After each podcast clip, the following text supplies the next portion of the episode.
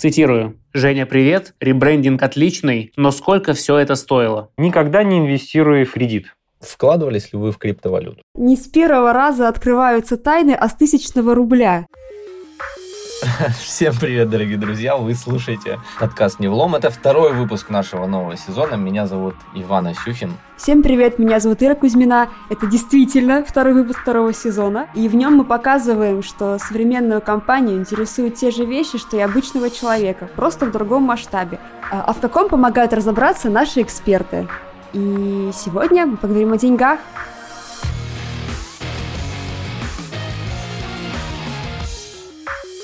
О деньгах, о них самых, да. Этот выпуск будет полезен всем тем, кто хотел бы накопить средства, но не знает, как это делать, или, может быть, хотел бы заняться инвестициями, ведь это такой надежный финансовый инструмент. Повысить свою финансовую грамотность и, и все, что связано с финансами. Мы сегодня об этом поговорим, узнаем, получим советы от опытных инвесторов и узнаем, как Северсталь с этими инвесторами работает. Поехали!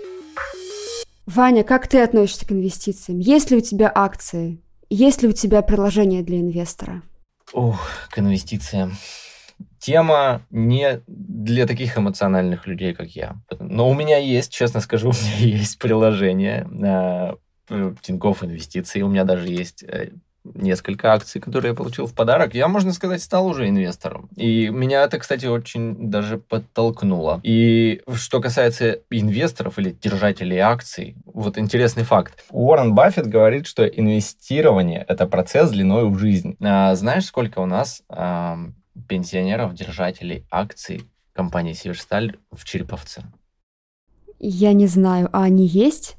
Конечно. Причем цифра ну, прям очень неожиданно. 11 992 человека. Это просто... Для меня это было открытие, если честно. Да, интересно, что такой современный, казалось бы, инструмент э, у пенсионеров, они на волне, они в тренде да, инвестиции в тренде, но я как-то вот сторонюсь этого тренда почему-то для себя. Мне кажется, что сначала нужно научиться, сначала нужно почитать какие-то книги, пройти какие-то курсы, прежде чем в моем представлении терять деньги, потому что я боюсь их потерять. Я думаю, что у меня обязательно все провалится в какую-то в красную зону. Вот. Но, может быть, нет. Я не знаю. Боюсь рисковать. Скорее всего, это просто стереотипы. И знаешь что? Давай-ка мы в этом выпуске их разрушим. Да, вот есть высказывание, что наука – это способ удовлетворения личного любопытства за государственный счет. Вот я хочу за счет подкаста изменить мнение в инвестициях и как-то попытаться приблизиться к этому перспективному инструменту. Да, я думаю, наши слушатели тоже будут не против. Да я думаю, только за, потому что нам сегодня помогут в этом разобраться люди, ответственные за работу с инвесторами в Северстале. Владимир Залужский и Евгений Белов. Я считаю, что их консультация – это то, что нужно каждому сотруднику Северстали, который хочет прикупить себе немножечко акций. Привет, друзья. Привет. Еще раз очень рада быть в вашем подкасте. Я Владимир Залужский. Иван, ты привел потрясающие цифры про пенсионеров, э, держателей акций Северстали в Череповце. А, это очень отрадно, что люди доверяют компании и, самое главное, каждый квартал получают э, стабильный доход э, с тех акций, которыми они владеют. Я думаю, что для кого-то, в зависимости от того количества акций, которым они владеют, это может быть достаточно серьезное подспорье к пенсии. Поэтому это очень правильно. Да, московская биржа прогнозирует прогнозирует к концу года 7 миллионов розничных инвесторов. Их количество стремительно увеличивается. И у нас вопрос, э, ребята, почему инвестиции стали так популярны? Чем вызван такой бум, что даже пенсионеры, как мы выяснили, э, включились в эту инвестиционную гонку? В принципе, человеку, конечно же, а, не очень свойственно откладывать деньги. Во-первых, он понимает, что неизвестно, что будет завтра, и есть даже фраза «живи сегодняшним днем», особенно в такой период, как сейчас, в пандемию, когда столько непредсказуемости и неопределенности. С другой стороны, по этой же самой причине неопределенности, усложнения мира, а, происходящих вот таких вот неприятных катаклизмов и пандемий, человеку и разумно как раз планировать свое будущее, в том числе финансовое, и стремиться к все больше и больше финансовой независимости. И вот тот же самый Уоррен Баффет, ты классно, что его процитировал, это правда легендарный инвестор, а, великий мотиватор, мотиватор для всех, кто хочет э, начать э, э, тоже, как он, инвестировать на фондовом рынке, зарабатывать на этом. У него он также известен фразой, что откладывать можно абсолютно с любой зарплаты. Не нужно ждать, пока она будет очень большой. Конечно, если у человека есть кредиты, обязательства, это очень сложно. Но, тем не менее, даже совсем небольшую сумму дисциплинированно можно каждый месяц откладывать. А вот что с ней делать дальше, с этими свободными средствами, положить их в банк на депозит или вкладывать на фондовом рынке, мы сейчас и поговорим.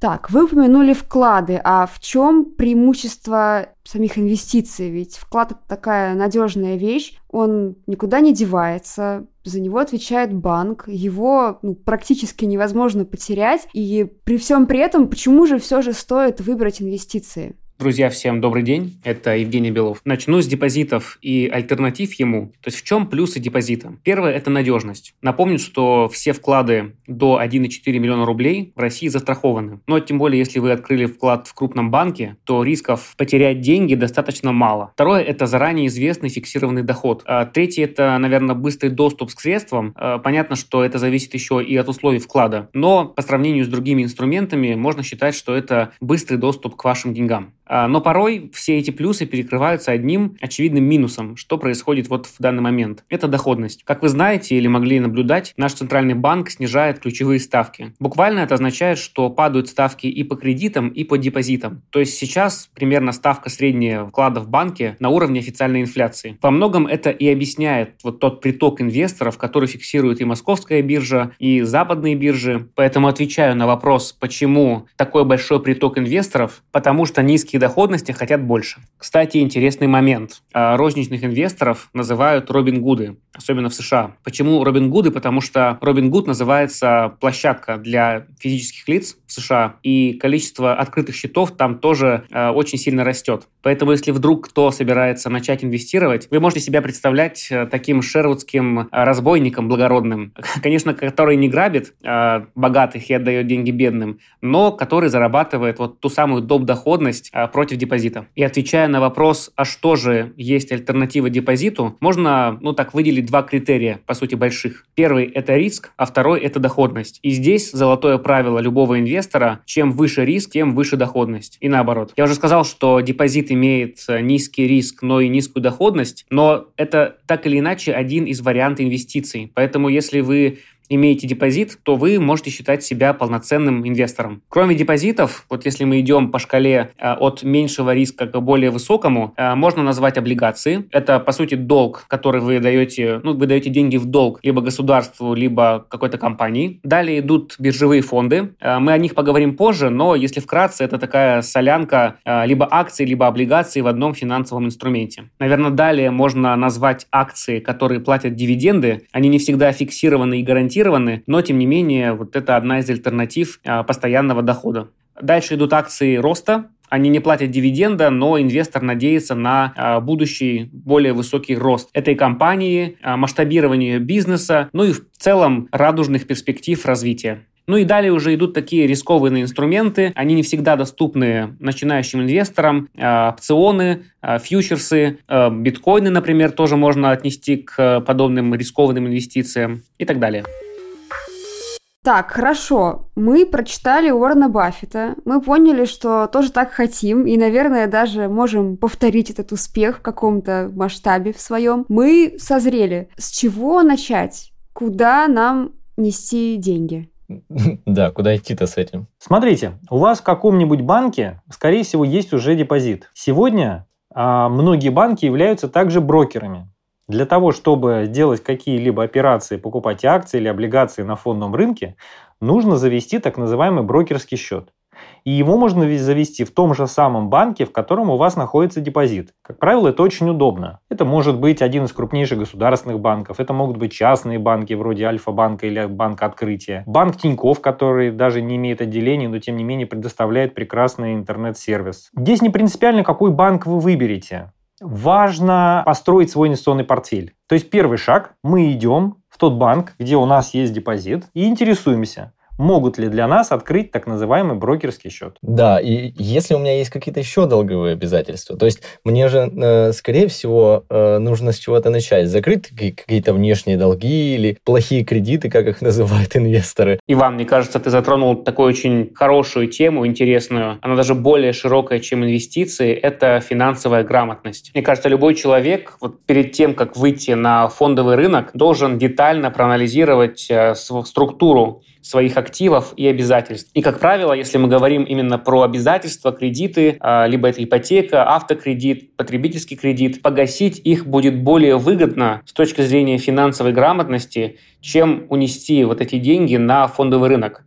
Не стройте себе иллюзий, что вы заработаете больше, чем ваш, например, платеж по кредиту, или что вы сможете на фондовом рынке заработать столько, чтобы досрочно погасить вашу ипотеку такое очень частое и, я бы сказал, фатальное заблуждение начинающих инвесторов. Плюс, конечно, можно порекомендовать иметь так называемую подушку безопасности, то есть объем наличных средств, к которому у вас есть быстрый доступ, ну а размер этого объема наличных средств зависит от ваших трат ежемесячных. А от 3 до 6 месяцев в среднем это вот такая нормальная подушка безопасности. И хранить ее лучше либо на краткосрочных депозитах, либо вообще на картах вот с кэшбэком. У этой подушки есть одна простая цель – обеспечить вас средствами на случай непредвиденных расходов, например, потери работы, либо проблемы со здоровьем, либо что-то еще. Самое главное, чтобы в случае вот такой нужды быстрой э, в деньгах, чтобы вы не снимали э, ваши инвестиции, вы не забирали их, потому что любая инвестиция – это надолго. Ну и третий момент – это когда и с какой суммы начинать инвестировать. Здесь, я бы сказал, не бывает какого-то идеального момента, чтобы зайти или не зайти на фондовый рынок. Всегда бывают взлеты и падения. Поэтому, если вы чувствуете себя финансово комфортно, финансово устойчиво, то нет никаких причин откладывать открытие брокерского счета на завтра или послезавтра. Как раз-таки Уоррен Баффет говорит о том, что инвестиции должны стать обыденностью. То есть каждый каждый месяц вы какую-то сумму вкладываете в фондовый рынок и забываете про это. И самый очевидный плюс, по крайней мере для начинающих инвесторов, что когда вы заходите на фондовый рынок постепенно, то есть равными долями, в одинаковой пропорции каждый месяц или каждые две недели, то вы усредняете свои позиции постоянно. То есть вы не спекулируете на какой-то краткосрочной ситуации или тенденции, а вы верите в долгосрочный рост этих активов. Ну, либо если ваш портфель состоит из дивидендных акций и облигаций, предположим, то это постоянное получение дивидендов и купонов. Да, давайте, давайте представим, что минимальной суммой может быть сумма в размере даже 10 или 20 тысяч рублей. На эти средства уже можно купить э, свои первые акции, либо сразу целый портфель акций, так называемые ETF или пифы. Да, такие, может быть, сложные слова, вот, но даже пиратские, пиф-паф, но, тем не менее, там все не так сложно. Несколько правил, мы о них сегодня поговорим, о инвестировании, но первое правило, о котором сказал Женя, никогда не инвестируй в кредит. То есть, конечно, у кого-то может быть большая ипотека, и, наверное, не так ее просто выплатить э, быстро, она может сохраняться на какие-то, на, на несколько лет, вот, а в идеале бы, конечно же, уже выходить на фондовый рынок, не имея никаких обязательств. Но даже если есть есть ипотека, то все равно небольшую часть свободно остающихся средств можно попробовать вкладывать э, в консервативные инструменты на фондовом рынке. Второй момент. После того, как мы открыли брокерский счет и завели туда определенную сумму денег, надо помнить, что мы не должны сразу все свои деньги потратить, то есть э, на них купить акции или облигации или другие инструменты. А опытные инвесторы рекомендуют до 20% от вашего портфеля суммы всегда держать в виде кэша то есть денежных средств на счету. Это нужно как раз для того, о чем говорил Евгений, чтобы в случае просадки фондового рынка или возникновения уникальных интересных возможностей вы могли этим воспользоваться. У вас был так называемый порох для того, чтобы сделать сделки. О, вот я вот об этом вот не знала, что можно э, держать деньги на счету и иметь некий такой резерв. Это, это здорово. Кстати, для слушателей данного подкаста есть такой лайфхак – как обменять валюту максимально дешево через брокерский счет. А когда вы его откроете, то вам будет доступна покупка и продажа доллара и евро на бирже. В чем несомненный плюс – это спреды, которые гораздо меньше, чем в обменниках.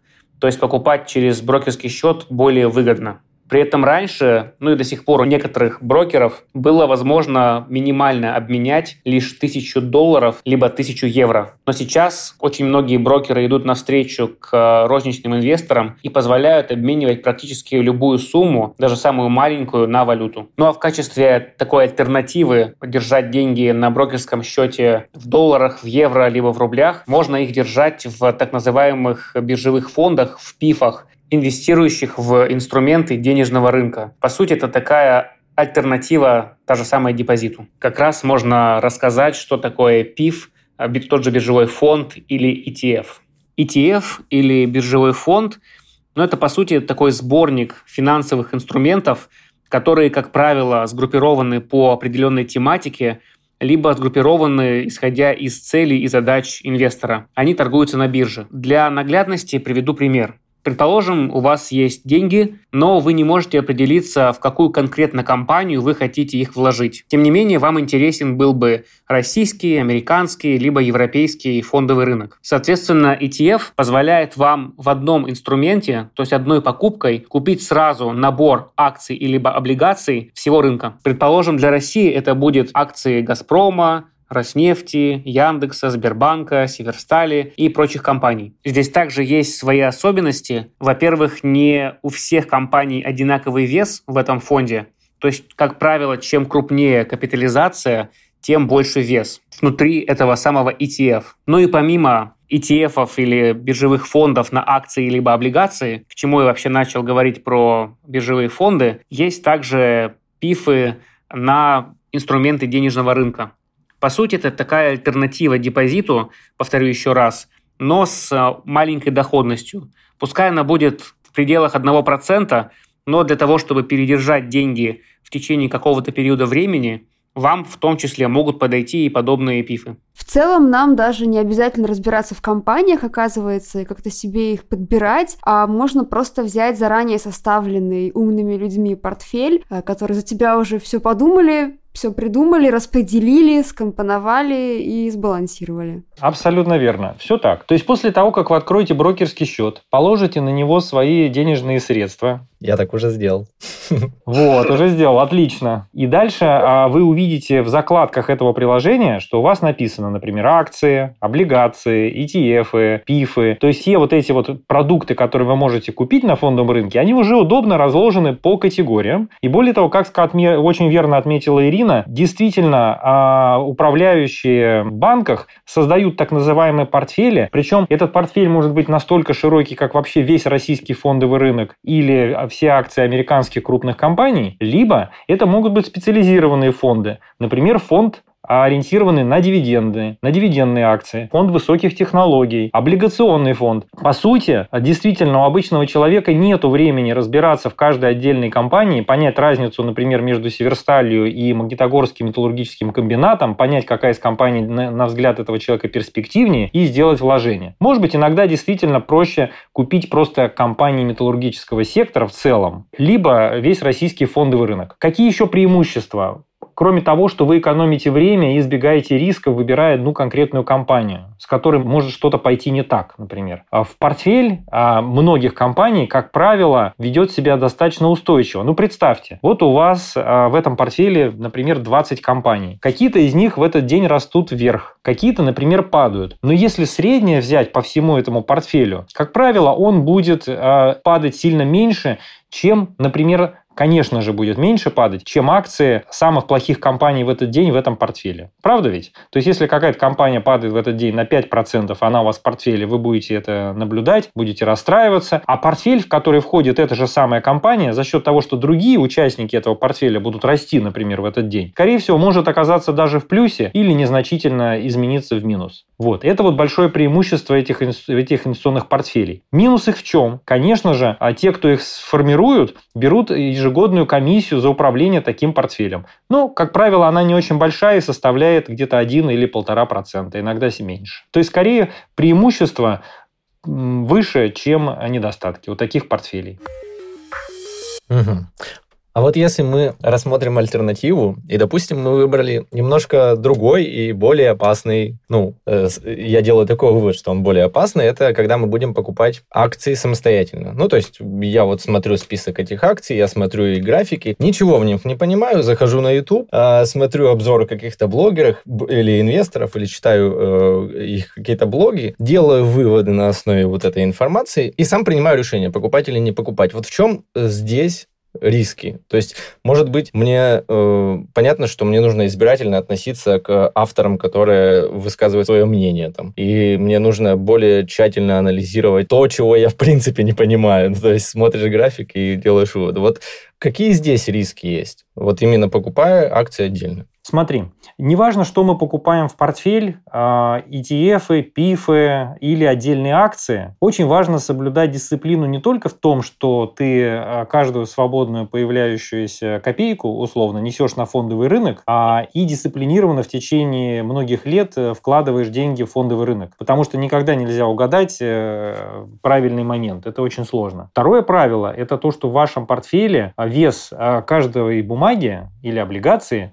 ну, не должен превышать, ну, предположим, 5% от всего портфеля. То есть, если вы купили какую-то бумагу, а, вот у вас есть определенная сумма. Часть этой суммы вы всегда держите, как мы говорили, там 15-20% в виде денежных средств. Вы их не, не тратите, они все время у вас такой небольшой резерв. Вот эти оставшиеся 80%, на них вы покупаете акции ПИФы так, чтобы от всего портфеля каждый инструмент занимал 5 или 7%. Тогда даже в случае, если вы не угадали с конкретной покупкой и что-то с этой конкретной бумагой пошло не так, вы не очень много потеряете. Как правило, люди делают ошибку, что они на все деньги покупают, например, одну какую-то акцию, и потом что-то идет не так. Диверсификация как по разным отраслям, то есть мы берем и Северсталь, и Яндекс, и банки покупаем, потому что мы не знаем, в каком из секторов какая ситуация будет через год. Второе правило, что мы берем акции в небольшой пропорции от всего портфеля. Рекомендация 5-7% от портфеля на одну бумагу или на один ETF или ПИФ. Вот я бы дал, наверное, бы такие советы. Евгений, у тебя могут будут какие-нибудь рекомендации? Нет, у меня к этому добавить, э, в принципе, нечего. Я единственное сейчас вот думаю по поводу э, огромного количества информации, которую розничные инвесторы э, потребляют, скажем так, и на основании ее принимают решения. Если раньше источников информации было либо мало, либо не было совсем, то сейчас это огромное количество не только официальных материалов от компании, но также и обзоров на YouTube и социальных сетей, например, Telegram, где розничный инвестор может почерпнуть информацию об инвестициях. Но правда заключается в том, что никто не знает будущего. Даже профессиональные управляющие, профессиональные инвесторы порой ошибаются. И это нормально. Я вот не помню, кто, точнее журналисты какого издательства кидали дротики в карту фондового рынка, может быть, вы помните? Да, я тоже встречала эту историю. Да, коротко расскажу. Это журналисты Wall Street Journal в 2018 году собрали а, портфель с помощью Дарца. А, они распечатали списки компаний с их котировками и кидали дротики. В какую попали, ту, собственно, добавляли в портфель. И потом сравнили свои результаты э, с результатами портфеля, которые рекомендовали управляющие ведущих фондов инвестиционных. И получилось, что у журналистов вот этим примитивным способом портфель был в плюсе на 17%, а портфель, рекомендованный управляющими инвестфондов, просел процентов на 9 в минус ушел. Вот, и основной это вывод здесь, это не то, что профессиональные инвесторы не профессиональны. Безусловно, у них есть огромный опыт составления портфелей, аллокации активов по классам, по видам, по географиям и так далее. Но именно предсказывать движение фондового рынка не может никто. И порой подобные вот статьи или информация, она наталкивает частных инвесторов, неопытных, на ту мысль, что вот в телеграм-каналах точно знают куда пойдет рынок, какие акции покупать лучше или хуже.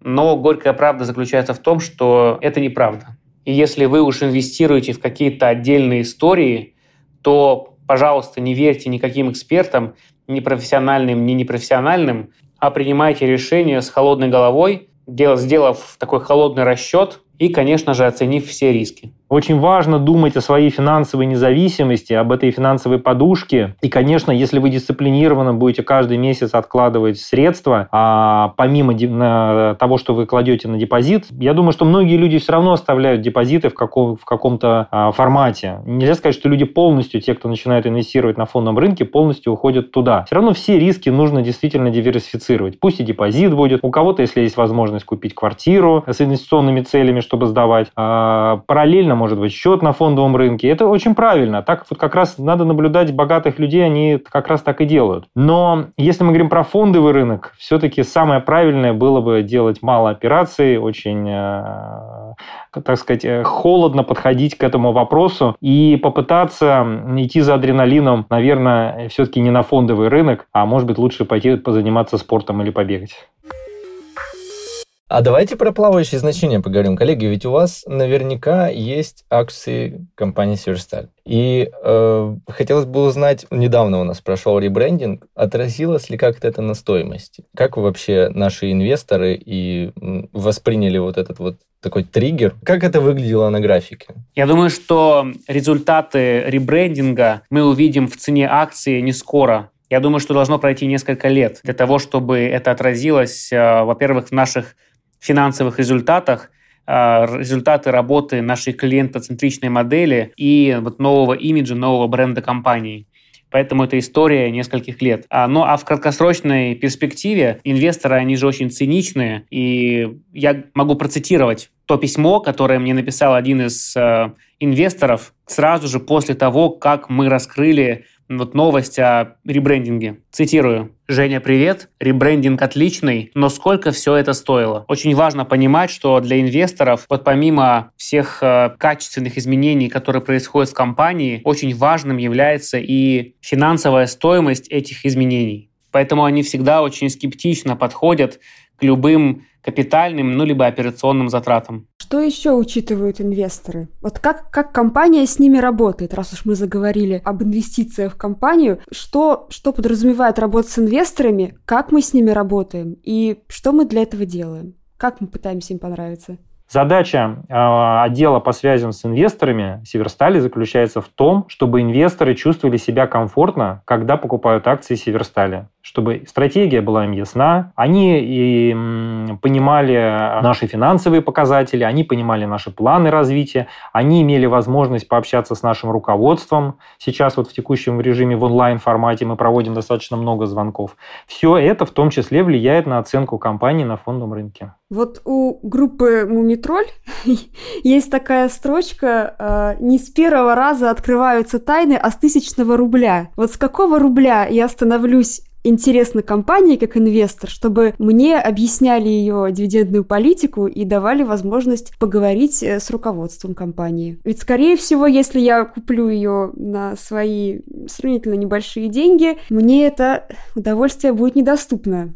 Вот кто эти инвесторы? Не так, Ирина. Даже если у тебя есть одна акция Северстали, и вы напишите запрос в службу по связям с инвесторами, вам ответят. Другой вопрос, что мы часто предоставляем очень детальную финансовую информацию в дополнение к тому, что есть на нашем сайте. А на нашем сайте выложено очень много информации и отчеты, и презентации, и даже видеоролики, обращения генерального директора. Это все очень удобно. Поэтому большая часть инвесторов идет сначала туда, как розничных, вот которых ты говорил, отдельные физические лица, так и крупных мировых инвестиционных фондов. В случае, если они не находят там нужной информации, каких-то специализированных э, расчетов, то они уже обращаются к нам. Но в целом мы никому, конечно же, не отказываем. А что касается возможности пообщаться с руководством, то каждый квартал наш эм, э, финансовый директор Алексей Куличенко проводит звонок звонок для инвесторов и аналитиков. Эта информация о телефонном звонке а, публично везде раскрывается, и любой может на нее подключиться. Единственное, что в соответствии с требованием зарубежных э, бирж, так как Северсталь акции котируются не только в Москве, но и в Лондоне, мы вынуждены проводить такой звонок э, на английском языке. Для кого-то, может быть, это неудобно, но просто такие правила.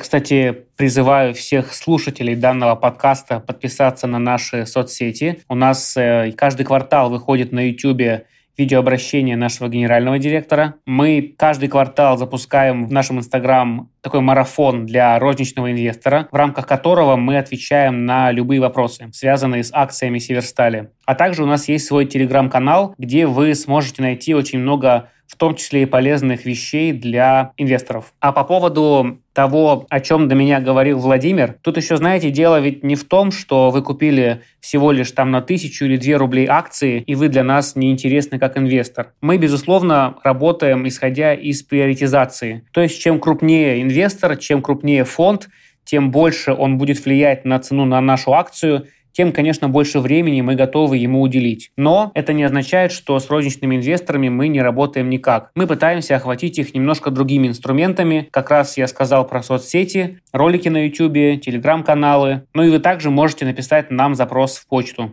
И мы все ссылочки оставим, как водится, в описании чтобы всем, кто еще не подписался, тот мог на них подписаться и прочитать это все. Вкладывались ли вы в криптовалюту? Вы рассматривали такую возможность, вот как опытные инвесторы? Я могу про свой опыт рассказать. Я вложился а, много лет назад, я купил эфир. Я думаю, что это была неудачная инвестиция. Я его продал с небольшим минусом некоторое время назад, потому что, слава богу, криптовалюты отросли а, в пандемию но больше этого делать не планирую. Я не отговариваю других людей, потому что это действительно новый большой рынок, и, может быть, это перспективные вложения. Но, как и у многих других инвесторов, у меня вызывает вопросы долгосрочная стоимость этих активов. Все-таки идет технологическая революция, компьютерные технологии развиваются. И, б, мне очень непонятно регулирование этого рынка, потому что центральные банки многих стран, они достаточно отрицательно смотрят на саму перспективу каких-то частных денег, неуправляемых. Э, мы слышим заявление, что очень часто криптовалюты используются для совершения операций, связанных с наркотрафиком и другими сомнительными вещами. Поэтому, наверное, нельзя исключать риск, что они в каких-то странах или в целом могут быть запрещены. Но я не эксперт, опять же. Б, второй момент, э, мне кажется, который стоит учитывать, это корреляция с другими инструментами, которые вам доступны. Вот, например, в эту пандемию вообще вообще в кризисные периоды а, очень хорошо себя показывает золото. То есть вложение вы либо в акции золотых компаний, либо в физическое золото через PIF и ETF, о которых мы с вами говорили. Они тоже показали в этом году рекордный рост Э, цены на золото в связи с тем, что в кризисные периоды инвесторы, так, так, можно даже так сказать, бегут, бегут в золото. И при этом часть инвесторов в этом году бежала и в криптовалюты. Вот. То есть в этом плане у криптовалют, на мой взгляд, э, есть альтернатива в виде золота, которая более проверенный, ликвидный и понятный инструмент. Я бы, наверное, избегал скорее инвестиций в, в криптовалюты, но поговорим через много лет. Кто знает, может быть, это шанс стать конечно, миллионером. Конечно, да. Будет интересно посмотреть, как это все будет развиваться. А у нас время конкурса. Есть такой мем, когда человек называет свою профессию, город или род занятий, а собеседник просит его сказать что-нибудь на этом языке. И далее идет фраза, которая отражает э, стереотип о людях из какой-то сферы или из какого-то региона страны. Ну, например, «А, я пресс-секретарь, а скажи что-нибудь по пресс-секретарски. А, слухи не комментируем. Ну или, например, есть такое пиар-агентствах выражение или в маркетинговых агентствах а, за approved scope, а то клиент не хэппи, что можно перевести как утвердите объем работ, а то клиент недоволен. Вот, ребята, скажите, пожалуйста, что-нибудь по-инвесторски. Мне кажется, мы даже в рамках этого такой вопроса викторины можем разыграть диалог с Владимиром. Это уже стало таким классическим устойчивым выражением в мире инвесторов и аяров. Вопрос, Почему акции падают? Ну, вы знаете, мы проанализировали ситуацию. Акции падают потому, что сейчас на рынке наблюдается больше продавцов, чем покупателей этой ценной бумаги. Я думаю, что слушатели тоже могут э, использовать данную универсальную фразу, когда смотрят на просадки либо рост своего портфеля, представляя, что на них работает целая AR-команда ну или команда брокеров. Надо запомнить, надо запомнить. Друзья, скажите что-нибудь на языке своей профессии. Мы хотим услышать металлургов, горняков, инженеров, программистов, финансистов, в общем, всех, кто нас слушает. Скажите что-нибудь э, на языке своей профессии. И самые интересные варианты мы зачитаем в следующем выпуске. А теперь, дорогие друзья, мы должны в завершении нашего выпуска обязательно сказать очень важную юридическую информацию. Вложения на фондовом рынке могут представлять серьезные риски. Поэтому, прежде чем вы будете совершать какие-либо операции, Пожалуйста, почитайте еще информацию во многих других источниках, книгах, в интернете и не полагайтесь только на советы, которые мы озвучили в этой программе. Желаем искренне вам инвестиций и финансовой независимости. Я еще хотел бы от себя добавить не в качестве юридического такого дисклеймера, а больше, может быть, напутствия. Я очень надеюсь, что сегодняшняя передача кого-то сподвигнет открыть счет и действительно ворваться на фондовый рынок в хорошем значении этого слова. Но всегда оставайтесь таким циничным, скептичным оптимистом.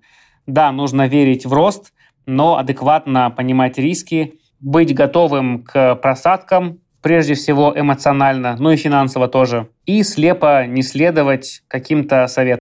Ир, я приведу пример. Есть такая хорошая книжка «Философия хорошей жизни». Советую всем ее прочитать. И один из советов автор дает следующий. Как сделать так, чтобы при походе в ресторан вы потом не расстроились в конце ужина? А расстроиться можно из-за большого счета. Он примерно прикидывает, с учетом названия ресторана, сколько он там потратит. И он посчитал, что, скорее всего, за ужин они потратят такую-то X сумму денег. Он к этой сумме прибавляет еще, например, 20% мысленно.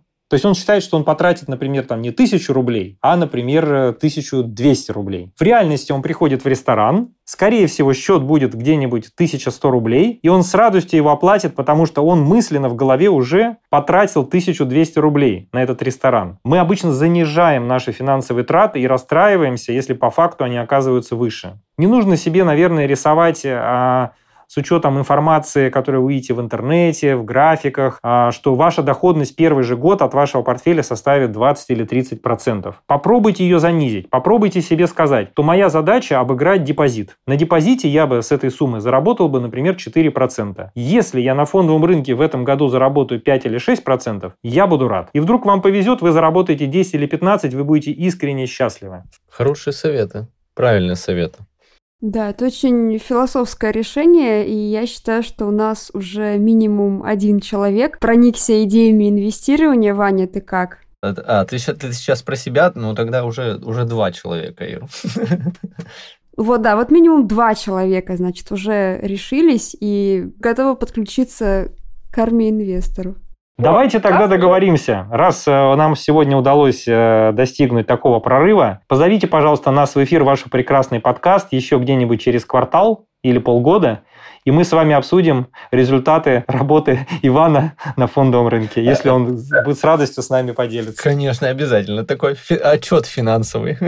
Э, Северсталь отчитается. Мы тоже с вами отчитаемся, что у нас там осталось на наших брокерских счетах. Ну, а мы будем надеяться, что в течение этого квартала рынки будут расти, а не падать, чтобы подкаст не вышел, скажем так, совсем удручающим. Ну что, дорогие слушатели, вот так вот эм, такой небольшой урок финансовой грамотности, правильным инвестициям э, мы сегодня с вами получили. Э, для меня, я, я вот для себя понял, что ну, инвестиции дело такое. Людей с холодной головой. Э, это работа. Это, это, это можно рассматривать как вторую работу. Главное правильно научиться пользоваться своими финансами, распределять риски, диверсифицировать свой портфель. ну и, и если вы научитесь этим правильно заниматься, то все у вас в финансовом плане будет хорошо. И я, пожалуй, даже со следующего месяца, вот как Володя порекомендовал, 10% все-таки куда-то отложу. Да, а мне подумалось, что это все-таки как любой инструмент, нужно просто научиться этим пользоваться. И на самом деле не обязательно, может быть, даже заканчивать какие-то экономические или финансовые университеты, специальности, чтобы хотя бы на каком-то уровне быть успешным в инвестициях. Вот у меня есть пример знакомый, которая недавно э, пошла на фондовый рынок, э, зашла на него, так сказать, и даже завела свой небольшой блог на тему личных инвестиций, где она пишет свои какие-то идеи. И я понимаю, что она совсем не экономист, она переводчик, но у нее она тут усредняется. Здесь у нее тактическая идея, здесь стратегическая. Она купила такой пакет, такие акции. И думаешь, господи,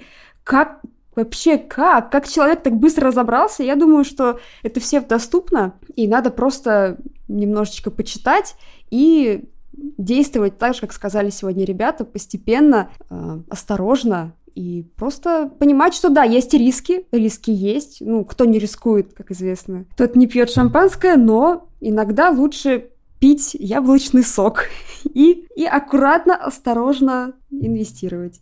Да, действительно, друзья. Надеемся, вам будет не влом инвестировать, не влом слушать, ставить лайки, подписывайтесь на нас на всех площадках. Пишите ваши комментарии, будем рады их почитать. И, может быть, какие-то идеи мы озвучим в следующих выпусках.